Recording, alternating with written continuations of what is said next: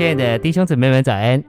今天早上，让我们一起来读第八周周四的内容。今天的经节是创世纪十二章八节。从那里，他又迁到伯特利东边的山，支搭帐篷。他在那里又为耶和华筑了一座坛，并且呼求耶和华的名。希伯来书十一章九到十节。他因着信，在应许之地做客，好像在异地，因为他等候那座有根基的城。其设计者并建筑者乃是神。晨星喂养，亚伯拉罕有他的失败，他曾离开了祭坛，离开了帐篷，下到埃及去。可是后来他恢复了，他是怎样恢复的？创世纪十三章三至四节，他从南地继续往前行，直到伯特利，到了伯特利和爱的中间，就是他起初支搭帐篷的地方，也是他先前筑坛的地方。他又在那里呼求耶和华的名。回到祭坛和帐篷，这就叫做恢复。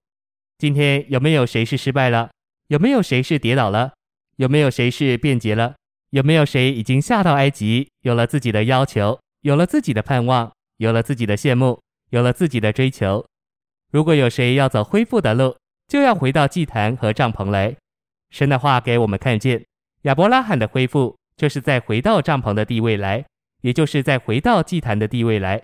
恢复就是回到帐篷来，恢复就是回到祭坛来。信息选读，不要忘记亚伯拉罕的历史就是你的历史。你没有一个帐篷，在那里始终有主的同在吗？世人没有这样的帐篷，他们只有大城。世人唯一能看见的就是他们的大城。他们说：“看我的公司，看我的教育，我的成就，看我有多少的东西。”但我们能对世人说：“你有一切。”但有一样你没有，神的同在。当我们有一个有神同在的帐篷，我们里面就深深觉得，在地上没有一样事物是持久的，每样事物都是短暂的。我们仰望有事，银行、公司、成就都是短暂而无意义的。我们在地上没有长存的事物。我只喜欢有一个神同在的帐篷。我们可以对世人说：“某某博士，我没有你所有的那么多。”但我有一样你没有，神的同在，在我的帐篷里，现在就有神的同在。我的环境就是帐篷，就是新耶路撒冷的小影。这在你眼中也许没有价值，但在神眼中却极其重要。无论何时，我们答应神的呼召，而神再次向我们显现，我们也为神逐一座谈，告诉神我们所事和所有的一切都是为着他，我们就会立刻直达帐篷，借着直达帐篷。我们宣告，我们属于另一个家乡，我们不属于这一个家乡，我们仰望更美的家乡，我们不喜欢这一个家乡，就是这地这世界，我们指望进入另一个家乡，我们因着信，像在异地做客。亚伯拉罕的帐篷是新耶路撒冷的小影，新耶路撒冷是神在宇宙中终极的帐幕。当亚伯拉罕住在那帐篷里，他是活在新耶路撒冷的小影中。当他在那里与神一同生活的时候，他是在等候一座至终要成为新耶路撒冷的城。新耶路撒冷永远的帐幕要顶替亚伯拉罕所住临时的帐篷。亚伯拉罕的帐篷是神永远居所的一粒种子，这粒种子生长于他的子孙在旷野所支搭的帐幕，其收成将是新耶路撒冷，就是神与人的帐幕。神在我们众人里面仍需要这样的种子。我们都必须是那些生活在帐篷里，并仰望更美家乡的人。在这更美的家乡，有永远的帐幕。神与我们，我们与神，要在其中永远同住。谢谢您的收听，愿主与你同在。我们明天见。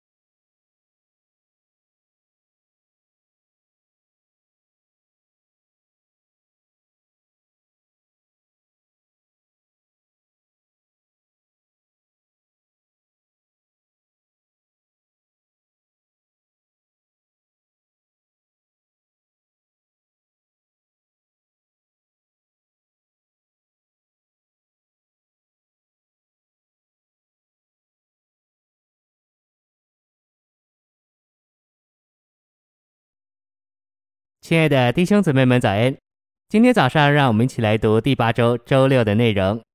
今天的经节是约翰福音二十一章十五节：“你爱我吗？”主啊，是的，你知道我爱你。耶稣对他说：“你喂养我的小羊。”十六节：“你牧养我的羊。”十七节：“你喂养我的羊。”彼得前书五章二节：“务要牧养你们中间神的群羊，按着神监督他们，不是出于勉强。”乃是出于甘心，不是为着卑鄙的利益，乃是出于热切，诚心喂养。做长老的必须知道，他们在牧养时必须遮盖别人的罪，不可计算别人的恶。爱是凡事包容，以及遮盖一切，不仅遮盖好事，也遮盖坏事。凡揭露教会中肢体的缺点、短处和罪恶的，就没有资格做长老。信息选读，在彼得的头一封书信中。在二章二十五节，他说到基督是我们魂的牧人和监督，而我们的魂乃是我们内里的所事，也就是我们的真人位。在五章一至二节，他告诉长老们，勿要按着神牧养神的群羊。按着神，意思就是我们必须活神，我们必须随时随处有神。我们在我们的悟性上、道理上与教训上有神，但我们在牧养人时可能没有活神。当我们与神是一，我们就成了神。在我们牧养别人时，我们就有神，并且就是神。按着神牧养，意思就是按着神在他属性里的所示牧养。神是爱、光、圣、义。按着神，至少是按着神的这四种属性。我们必须按着这四种属性牧养年幼的、软弱的和退后的。除了牧养，我们没有路将生命供应给别人。真正生命的供应，乃是借着访问人、接触人而牧养人。我们去探访人时，必须有主的同在。他的同在是一个迷人的因素，而他的同在乃是来自十字架加上复活。我们必须是一个在十字架上也在复活里的人。活力牌里的人去接触人，首要的路乃是要顾惜人，因为我们凭天然的生命活着，所以我们的探访是没有果效的。顾惜人就是使人快乐，安慰人，叫人觉得你令他们愉快，在每件事上，并在每一方面都叫人容易接触你。我们接触人必须非常的真实，唯有借着十字架加上复活，才能产生真实。唯有被十字架除掉而复活的人，才在凡事上是真实的。保罗在以弗所五章说到，基督借着顾惜和喂养、保养这两件事来照料教会。顾惜人而没有喂养，那是徒然的。母亲顾惜顽皮的孩子之后，就用食物喂养孩子。元首基督乃是这样照顾他的身体，就是教会。他在顾惜我们之后，就喂养我们。顾惜人是使人快乐、愉快、舒适。我们接触人时，必须带着令人愉悦的面容。我们应当快乐、欢心。我们接触任何人，不可面带愁容。接着，我们就该喂养他们。喂养人是以那在三个时期中尽其丰满执事之包罗万有的基督供应他们。我们必须找出路来，把包罗万有的基督陈明给个人。我们必须烹饪包罗万有的基督。我在这个国家烹饪基督已经三十三年多了，所释放的信息也约有三千篇。要用基督喂养人，我们首先必须寻求基督、经历基督、赢得基督、享受基督，并有份于基督。谢谢您的收听，愿主与你同在，我们下周再见。亲爱的弟兄姊妹们，早安！今天早上，让我们一起来读第八周周二的内容。今天的经节是《使徒行传》七章二节。司提反说：“诸位弟兄父老，请听。当日我们的祖宗亚伯拉罕在米索波大米的时候，荣耀的神向他显现。”约翰福音十四章二十一节。爱我的必蒙我父爱他，我也要爱他，并且要亲自向他显现。诚心喂养，神一再向亚伯拉罕显现。我们许多人对亚伯拉罕有错误的观念，认为他是信心大汉。后来我看亚伯拉罕的历史，我领悟他不是信心大汉，唯一的信心大汉是神自己。神这信心大汉将他自己传输到亚伯拉罕里面，亚伯拉罕花了时间在神面前。就不能不相信他，因为他已得着神的传输，因此亚伯拉罕受神吸引，并在信上对神有反应。他的反应就是他的信，究竟是谁向亚伯拉罕显现？是荣耀的神。亚伯拉罕的信不是来自他天然的能力，也不是起源于他自己。他相信神，乃是对属天雷射的反应，对神圣注入的回应。真正的信就是神在我们里面的工作。信息选读：信不是我们天然的能力或美德，信是我们向神的反应。这是神将他自己传输到我们里面，并将他神圣的元素注入我们这人里面的结果。神的元素弥漫我们这人，我们就对他有反应。这反应就是信。我们一旦有了这样的信，就绝不会失去它。我们也许试着不信，但绝不会成功。这是圣经所说相信神的意思。信是我们借着神的传输、注入和浸透所产生对神的反应。神借着向亚伯拉罕显现而临到他。我们若研读创世纪十一至二十四章，加上行传七章的记载，就会发觉神向亚伯拉罕显现好几次。亚伯拉罕的确被荣耀之神的显现所吸引。被吸引的意思是，神将他自己传输到亚伯拉罕里面。而他并不知道，也不觉得，这与现代医学所实行的镭射疗法类似。病人被放在放射线之下，感觉不到那渗透他的光线。神是最强的镭射，我们若在他之下坐一小时，他就会传输到我们里面。这传输会引起注入、浸透和弥漫。当亚伯拉罕到了迦南地之后，《创世纪》十二章七节说：“耶和华向亚伯兰显现。”说：“我要把这地赐给你的后裔。”这是神向亚伯拉罕第二次的显现，第三次的说话。神呼召我们的意向是很容易被我们失去的。即使你天天注意做基督徒，你还会把那个意向失去；即使你天天殷勤做工，你还会把那个意向失去。你不要以为做通常的事会把那个意向失去，要知道，就是做属灵的事也会把那个意向失去。我们若不是一直活在神的显现里，就很容易失去呼召的意向。召会所得的护照与亚伯拉罕所得的护照是相同的，但是难处就在许多人没有看见这个护照有何等的盼望。所以保罗祷告说：“使你们知道他的护照有何等盼望。盼望指明神呼召我们的内容到底是什么。我们是何等容易忘记神所要做的。我们往往事情多一点，工作多一点。”那一个属灵的护照就遗失了。我们需要多次来到神面前说：“求你继续向我显现，求你继续对我说话。”我们需要继续不断的看见，我们需要有一个永远的看见，看见神的那一个目的，看见神到底要做什么。谢谢您的收听，愿主与你同在，我们明天见。亲爱的弟兄姊妹们，早安！今天早上，让我们一起来读第八周周五的内容。今天的经节是创世纪十四章十四节。亚伯兰听见他侄儿被掳去，就率领他家里生养的精练壮丁三百一十八人。十六节，将他侄儿罗德夺回来。十八节，又有麦基洗德带着饼和酒出来迎接，他是至高神的祭司。希伯来书七章二十五节，那借着他来到神面前的人，他都能拯救到底，因为他是长远活着。为他们代求，诚心喂养。亚伯拉罕所带出来的侄儿罗德离开他以后，迁居到了索多玛。因着四王与五王的战争，罗德被掳了。亚伯拉罕知道以后，就率领家中的壮丁前去征战，杀败四王，夺回一切掳物。当他回来时，有撒冷王麦基洗德带着饼和酒出来迎接他，为他祝福。麦基洗德是至高神的祭司。预表基督做神的大祭司，基督今天是照着麦基洗德的等次做大祭司，他是长远活着为我们代求，并且以饼以酒供应我们做享受。信息选读：有一个逃出来的人告诉亚伯拉罕，罗德被掳了，他乃是神的主宰所保留的，这必是因着背后的代求发生的。亚伯拉罕不计算弟兄的弱点，也不对罗德幸灾乐祸。他得了这消息，就坚决定意要为罗德征战。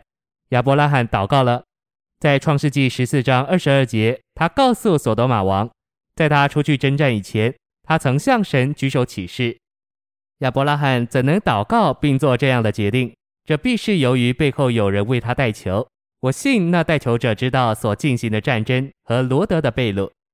就亚伯拉罕说，看见弟兄被掳，对他乃是羞耻。今天在教会中也是这样，看见任何弟兄姊妹被掳，对我们乃是羞耻。你不该容忍这事，你应当说，我不能忍受这事，我必须起来做一些事。这就是亚伯拉罕所做的。亚伯拉罕也许说，我不能眼看我的弟兄被掳，这对我是羞耻，我必须把他救回来。我不管我的壮丁有多少，也不管诸王和他们的军队，我不管我所有的比他们的少，我的负担就是要把我的弟兄救回来。我若不这样做，对我就是羞耻。亚伯拉罕冒着生命的危险为他的弟兄征战，为着拯救他被掳的弟兄而冒着生命的危险，这对他不是一件小事，但他这样做了。战争进行顺利，亚伯拉罕追赶敌人，从南方一路追到北方的但。他的得胜必是背后代求的结果。难道你不信，在麦基洗德来供应饼和酒之前，他这位神的祭司已经为罗德和亚伯拉罕代求过？我相信亚伯拉罕简单而勇敢的决定，要为拯救罗德而战，是麦基洗德的代求所激起的。麦基洗德是祭司，他必定一直在照顾神的子民。神答应他的代求，有一个人从索多玛逃出来向亚伯拉罕报信。亚伯拉罕就做了勇敢的决定，要为拯救罗德而战。当我们在地上生活行动时，会遭遇到许多事。表面看来，这些事就这么发生了，实际上在背后一直有带球。我们的麦基喜德，我们的大祭司基督，仍然在天上为我们带球。他的带球硬币我们，顾念我们。谢谢您的收听，愿主与你同在。我们明天见。